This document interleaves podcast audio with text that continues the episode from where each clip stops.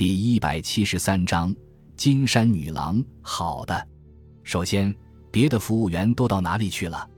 我一个都没看见。乔摩蒂在上班，问题是他这人不好找。兰伯特来住店时陪他上楼的是摩蒂吧？不，那时乔不在。有个人跟兰伯特一起。我说一个女的，你见过一个女人从大堂经过吗？我见过，是个美人，坐电梯上去的。你知道他是谁吗？不知道，但是他挺好看的，白皮肤、银头发，身材非常棒，穿一套金长衫，像皮肤一样贴身，金光灿烂的金长衫，怕是花一座造币厂才买来的。那是什么时候的事？啊，四点左右，也许晚一点。你只看见他一个人吗？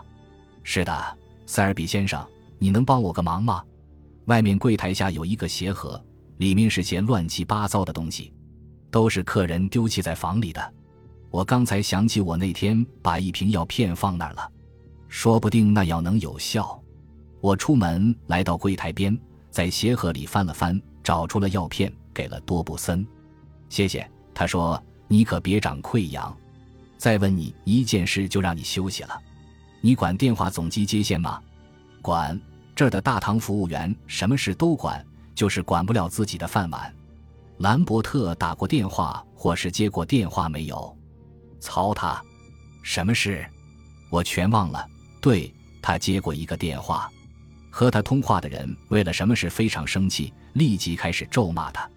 兰伯特先生不断的说：“行了，等一等，罗基，听我说，罗基，听我解释，和诸如此类的话。”好的，但是除了咒骂，这个人还说过什么没有？没有，他只是一个劲的骂他，然后兰伯特先生就突然挂掉了电话。那人再叫过他没有？没有。什么时候来的电话？我可以准确的告诉你时间，那是差十分到四点。我碰巧那时刚对了表。他突然痛得做了个怪样，躺回床上去了。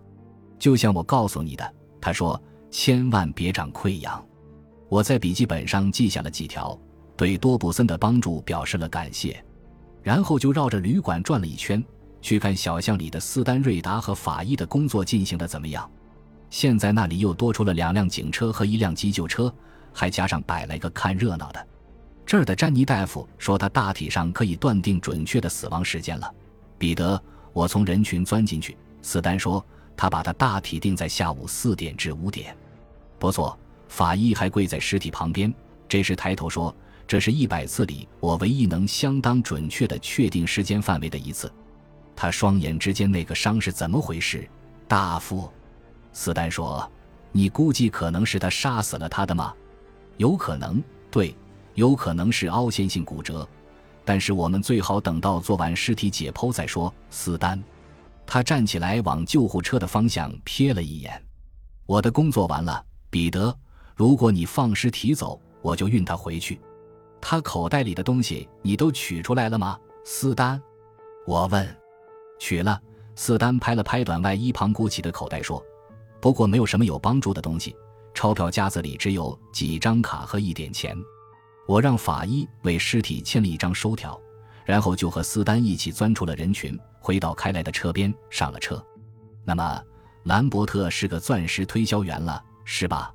我把我搜查旅馆房间的情况和与大堂服务员的两次谈话告诉了斯丹，然后他说：“工作多么费事，来来往往的人上百，我们唯一确切知道的就是那个穿金长衫的女郎。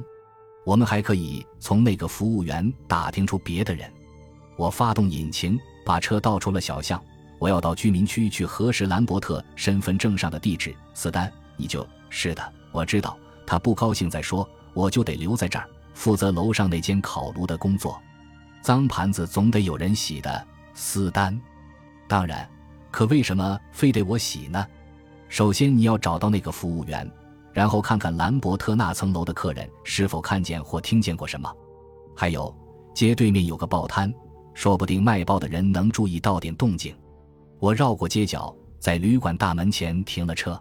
还有一件事，我说找人把那口红送到总部去。我要查一查上面那珠宝上的标志。斯丹叹了口气：“你肯定想不出什么我可以为你办的小事吗？一时还想不起来。我说，不过如果我真正推动了起来，他笑了，没有关系。他说着打开车门，我到队部跟你见面。东七十一街六百八十四号，原来是一幢外形豪华的、经过改装的棕色石头建筑。我找到一个信箱，上面有张名片，写的是兰伯特曼宁二楼卧号。我按了信箱下的按钮。不一会儿，风鸣声就打开了大厅的内门。我上了台阶，来到二楼。一个身材魁梧的人，双手紧抱在胸前，站在二楼 A 号前面，皱着眉头望着我过去。我判断这人大约三十岁，浓密的沙色发间远伸在高额头前，罕见的浓眉加有黄眉，下面是一双真紫色的小眼睛。按二楼号门铃的就是你吗？他问，带了几分犀利。我向他出示了警徽。我是塞尔比警官。我说：“你是兰伯特先生的朋友吗？”他住这儿，我俩都住这儿。有什么事吗？我们最好进屋谈谈。他犹豫了一会儿，耸了耸肩，让我进了公寓。那起居间不很大，但是家具装饰却很花了一笔钱。我在一张奶油色皮安乐椅上坐下，向对面的沙发点了点头，请他坐。现在我们来看看。我拿出本子，你的全名叫什么？他狠狠地瞪着我，还是过来坐下了。大夫曼宁，他说像在自己家一样吧。塞尔比，谢谢。你和兰伯特先生是好朋友吗？我们是室友。他说相处的不错。有什么事吗？我担心我给你带来的是个小小的坏消息，他被人杀死了。他想要说什么，却改变了主意，坐在那儿望着我，仿佛想确定我的话是否当真。我等着，是怎么回事？曼宁问。我们还不太有把握。有人想掩盖真相，把他从窗户推下了楼。有人？那是说你们还不知道是谁吗？还不知道。他突然站了起来，走到屋角的吧台前。我想喝点东西。他说着，便往威士忌杯里倒了两英寸酒。你也喝点吗？谢谢，我不喝。他喝了一大口。慢慢回到沙发前，再次坐下。很难相信，他说：“他结婚了吗？分手了吗？没有。离婚了吗？没有。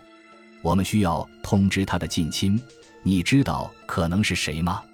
不，我不知道。他从来没有提起过他的亲戚。他的父母都已经去世，这是我知道的。他的收入好吗？”平均起来，我们俩大体差不多。我估计，头年两万，第二年两万五。那么，你也是个钻石推销员？是的。当然，最大的问题是，你知道有谁希望他死吗？